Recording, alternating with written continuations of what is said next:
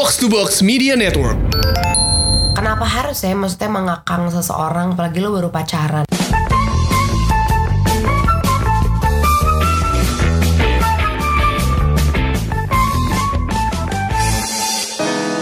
Halo.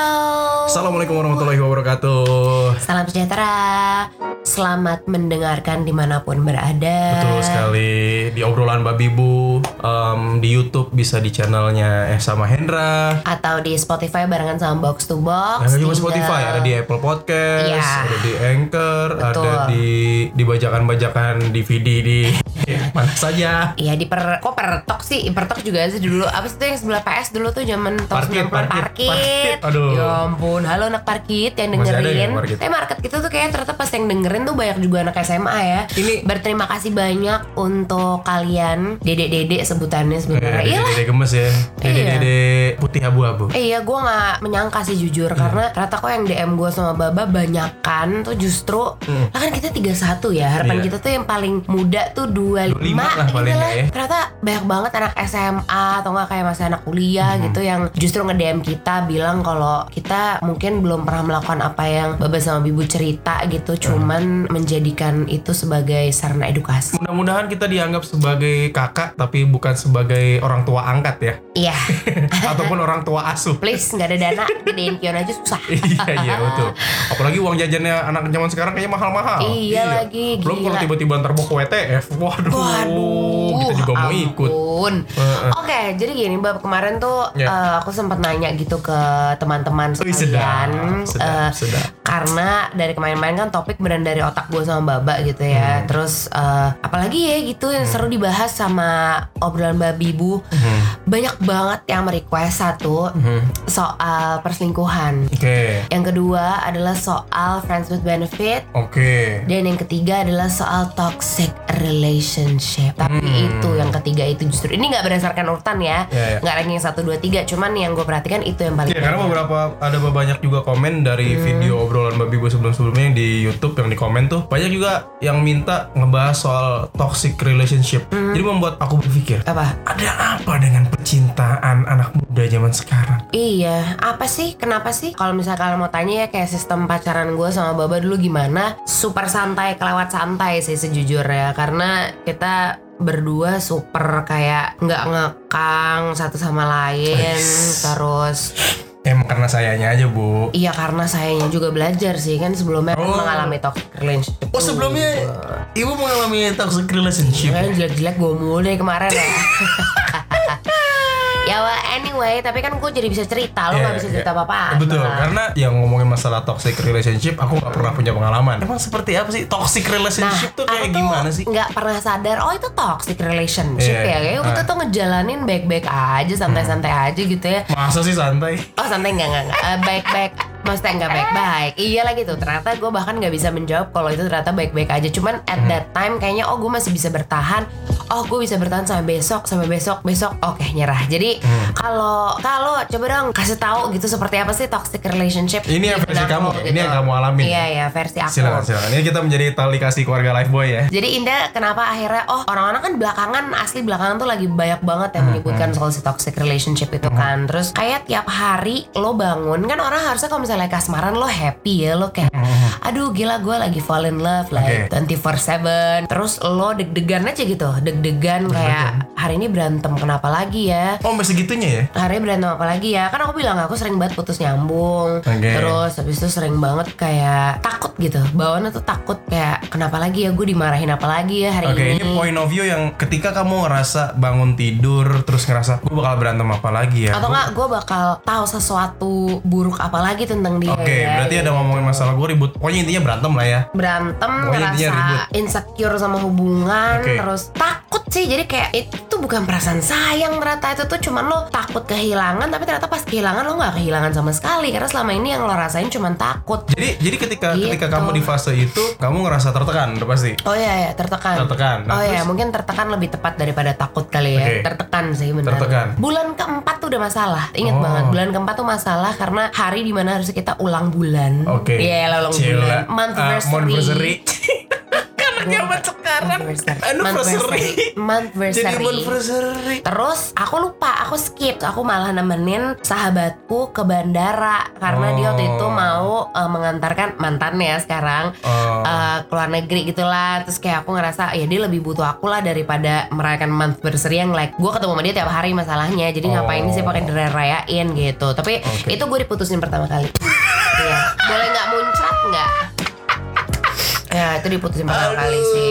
Diputusin gara-gara kamu nganterin ke bandara. Iya kayak oh lo milih dia gitu. Padahal gue udah nyiapin dinner cenah katanya. Itu tuh oh ya Allah diputusin. Karena gue tuh si pacaran selalu awet biasanya gitu. Nggak pernah nggak pernah gue jamin. Gue Siap. pernah pacaran yang kayak cuman Siap. dua bulan tiga bulan tuh nggak pernah. Tapi itu pertama kali dalam hidup gue Padahal itu bukan pacar pertama gue Gue ngerasa kayak ah gue nggak bisa mempertahankan hubungan Padahal ini baru bulan keempat gitu. Oke. Terus tapi dari situ akhirnya kita balikan kan Balikan. Terus ngerasa oh kita bisa memperbaiki semuanya Terus ngerasa oh ini kali yang namanya, namanya toxic gitu ketika yaudah gue jalanin aja deh gitu padahal rasanya tuh udah tertekan banget kalau misalnya oke lah an kalau putusin aja tapi ntar abis itu takut takut gitu loh takut kayak ntar jangan-jangan dia ngapa-ngapain gue apa kayak kalau gitu-gitu. konteksnya kan tadi masih ngomongin ini kan toksiknya kalau kamu tadi fasenya apakah cuman yang kamu alamin cuma masalah putus nyambung putus nyambung atau Hmm. memang ada lagi sih yang sampai menyebabkan kamu ngerasa kayak gue pacaran sama dia toksik deh. perasaan tertekan itu sih apa pun sumber yang dilakukan eh, misalnya kayak ada hal buruk gitu yang gue tahu tentang dia gitu atau apa itu pasti gue langsung deg-degan terus oh setiap hari tuh pasti ada deg-degan ya ada fase yang dalam hidup gue tuh 24 jam tuh mungkin 12 jamnya tuh gue banyak ketakutannya jadi Kamu akhirnya- ngerasa dikekang nggak? Oh dikekang ya juga karena aku malah nggak main sama siapa-siapa karena Oh. harus sama dia terus kayak pokoknya pulang langsung bareng iya sih Cemburuan diantar gitu. diantar pulang pulang kalau perginya enggak cuman kalau pulang nggak? sih kayak enggak deh aku yang jadi cemburuan karena Oh. eh, setiap pokoknya setiap cewek tanya ini siapa ini siapa karena berapa kali ke gap gitu berapa kali ke gap Tapi masih masih betah ya. Nah ini nih, nah kayaknya toxic relationship itu sama aku baru banget baca dari story Dewisha gitu kan. Oh. Ternyata orang-orang yang eh, maksudnya ya pernah sesama mengalami toxic relationship tuh selalu keoptimisan gitu loh, selalu Keoptimisan. eh, ngerasa kalau tenang aja dia pasti bisa berubah. Pasti ada hari esok, ayo kita kasih kesempatan lagi. Padahal men nggak akan berubah. Jadi emang Nggak intinya akan, nggak tahu ya. Cuman Oke mungkin berubah. Cuman di fase itu tuh lo harus percaya kalau lo tuh harus back off dulu gitu loh dari hubungan itu karena udah gak sehat banget. Hmm. Satu ketika lo pacaran lo pasti harus merasa bahagia. Oke, untuk Apa yang iya? mendengar dan juga menonton, kita sadari kalau episode hari ini adalah momen terbanyaknya kamu speak Oh, up yourself. iya lagi. Iya benar. Tapi kan ya itu dia maksudnya Iya, iya, iya, nggak apa-apa. bersyukurnya Nggak apa-apa. Ini jadi corong kamu untuk Iya, speak up dengan benar. pengalaman kamu toxic Dan- relationship sebelumnya. Benar-benar bersyukur apa? Oh ternyata ternyata setelah bertahun-tahun ini nih saatnya gue untuk bercerita kalau bahwasannya gitu hubungan kayak gitu tuh is not a common relationship deh rasa gue. Untuk lo yang lagi mengalami itu fase di mana lo setiap hari menjadi orang yang posesif, lo nanya dia ke mana itu dong aplikasi apa tuh namanya mbak? Nggak tahu. Yang ibaratnya kalau misalnya dulu path gitu kan ya kita tahu dia lagi di mana kalau dia check in di situ. Hmm. Ini enggak beneran share location. Jadi misalnya Nah, kan ada di WhatsApp. Iya, tapi Live ini location. aplikasi. Jadi kamu berteman atau teman-teman kamu tuh semua Sherlock lagi ada di mana lagi ada di mana. Jadi kayak untuk orang yang posesif itu nikmat luar biasa karena lo bisa memantau semua aktivitas orang terdekat lo. Oke, gitu. berarti dari cerita pengalaman kamu dan ada beberapa DM yang masuk ke aku ngomongin soal toxic relationship, aku mengambil kesimpulan kalau yang namanya toxic relationship ini mostly ya, Mm. gue nggak bilang semuanya muncul dari para cowok. Itu yang aku tangkap. Jadi Eh? cewek yang ngerasa terkekang terus, walaupun mungkin ada, tapi cowok juga ada Iya, kali ya mungkin beberapa. tapi karena cowok nggak mau speak up. Iya. Benar kan, cewek kan ya. Cowok lebih gengsi pasti. Cowok lebih gengsi untuk speak up kalau dia dikekang sama perempuan ya karena cowok ngerasa lebih apa ya superior dibanding perempuan kan pasti. Iya. Kenapa harus ya maksudnya mengekang seseorang apalagi lo baru pacaran. Iya, Satu, iya. lo bukan orang yang membiayai dia hidup. Ya gak sih? Ya iya iya silakan silakan ibu terus aja silakan silakan keluarkan semua keluarkan semua. Iya. Terus, terus. dua untuk apa lo mengekang seseorang padahal orang tuanya aja ngebolehin Oke. ya kan Mm-mm. terus yang ketiga cara ngecek ini gue toxic relationship atau enggak ya Iya. lo kalau misalnya lo bayangin nih lo hidup tanpa dia lo bisa nggak kalau bisa ya udah berarti itu kayak enggak sama ini lo yang ngerasain lo yang lo rasain itu tuh bukan sayang tapi Sebentar. Takut Mungkin kamu bisa bilang kayak gini karena kamu sudah melewati iya fase sih ini. oh iya benar Tapi benar ketika on that ada time benar benar Aku yakin pasti banyak sahabat kamu yang bilang, udah kayak Anka Iya, iya. apa yang bikin kamu nggak mau udahan? Iya, itu itu. dulu deh karena kalau kamu sekarang bilang kan, eh udahan segala macam, ya gampang. Kamu udah ngelewatin fasenya. Nah, kalau kamu pada saat itu, aku yakin ketika kamu ngerasa terkekang dan gue jujur sih gue tahu beberapa ceritanya yang menurut gue kayak ngapain sih lu nyet, Iya, iya, gitu banget sama perempuan gitu. Jadi ngerasa kayak harusnya di toxic relationship ini bisa berakhir on that time gitu. Tapi Hmm. apa yang membuat perempuan, terutama kamu nih, kalau pas lagi cerita ini nggak mau udahan? Padahal waktu itu udah putus nyambung, putus nyambung, dikekang, ngerasa dikekang. Takut karena kan orang yang orang Iya, yang ini. Takutnya karena apa? karena takut di apa-apain. Diapain dalam bentuk apa? Konotasinya apa? Digebugin kah? Dipukul? Oh iya, sebenarnya enggak, dia nggak melakukan sama sekali. Hmm. Itu tuh satu tuh bisa bisa menyetir pikiran lo, Penyetir dalam artian kayak gimana? bisa menyetir pikiran lo untuk kayak berbuat sesuai keinginan mereka. Loh, kan memang biasanya pacaran begitu. Tapi toxic relationship tuh menurutku tuh kayak misalnya gini kayak hari ini mereka jahat banget ngejahatin perasaan kita. Mhm.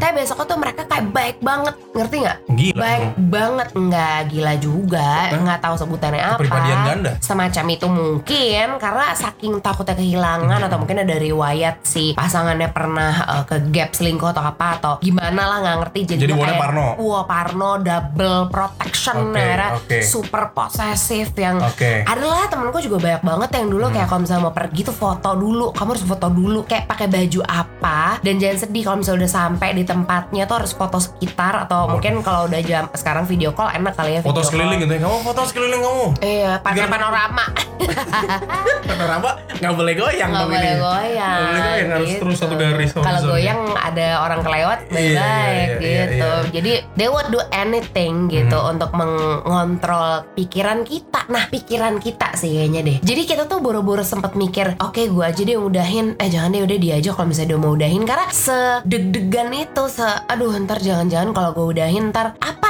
nggak tahu. Bahkan kayak aku Nggak, udah ya itu nggak- tadi bisa yang yang masih belum aku tangkap adalah kalau kamu bilang tadi takut bentuk ketakutan apa yang dirasain? Takut karena apa? Kalau orang kan biasanya ngerasain takut dia takut Hmm. karena misalnya aku takut ular ada bendanya gitu. Takut, Takut. sama setan ya ketahuan takut. Lah kalau kamu takutnya apa nih sama si si si manusia ini? Takutnya tuh takutnya dia nanti kalau misalnya aku mutusin Dia berbuat yang aneh-aneh. berbuat yang aneh-aneh. Berbuat yang aneh-aneh ke aku kah atau ke diri dia sendiri kah? Oh. Atau ke orang-orang sekitar terdekatku kah gitu loh. Jadinya tuh mikirnya udah nggak jelas. Nih aku kalau disuruh ceritain lagi tuh kayak kenapa ya gue takut? Nggak tahu cuman at that time nggak berani. Udah kayak nggak nggak deg-deg gak parnoan jadi parnoan gitu Hmm. loh gue yakin maksudnya mereka-mereka itu yang menjadi toxic dalam relationship juga nggak sadar kalau mereka toxic. Cuman ini loh Oh iya hal-hal iya iya ya kayaknya Ngerti gitu kan? sih Kayaknya gitu deh. Kayaknya mereka nggak mereka sadar. sudah mulai menganggap itu adalah hal yang biasa dalam Iya, hubungan orang mereka iya namanya juga lo pacar sehingga gue. itu menjadi pembenaran ya Iya kayak you're mine, you're only mine yang gitu. Oh. Tapi saking gitunya tuh malah akhirnya jadi nggak fokus ya. Nggak fokusnya menurut Oke. gue ya lo harus bahagiain dong kalau emang lo ngerasa dia itu milik lo gitu. Bukannya ngekang, bukannya apa. Inget ya untuk lo apalagi masih umurnya muda banget. Lo jangan banget deh ala-ala ngerasa lo memiliki seseorang sepenuhnya gitu.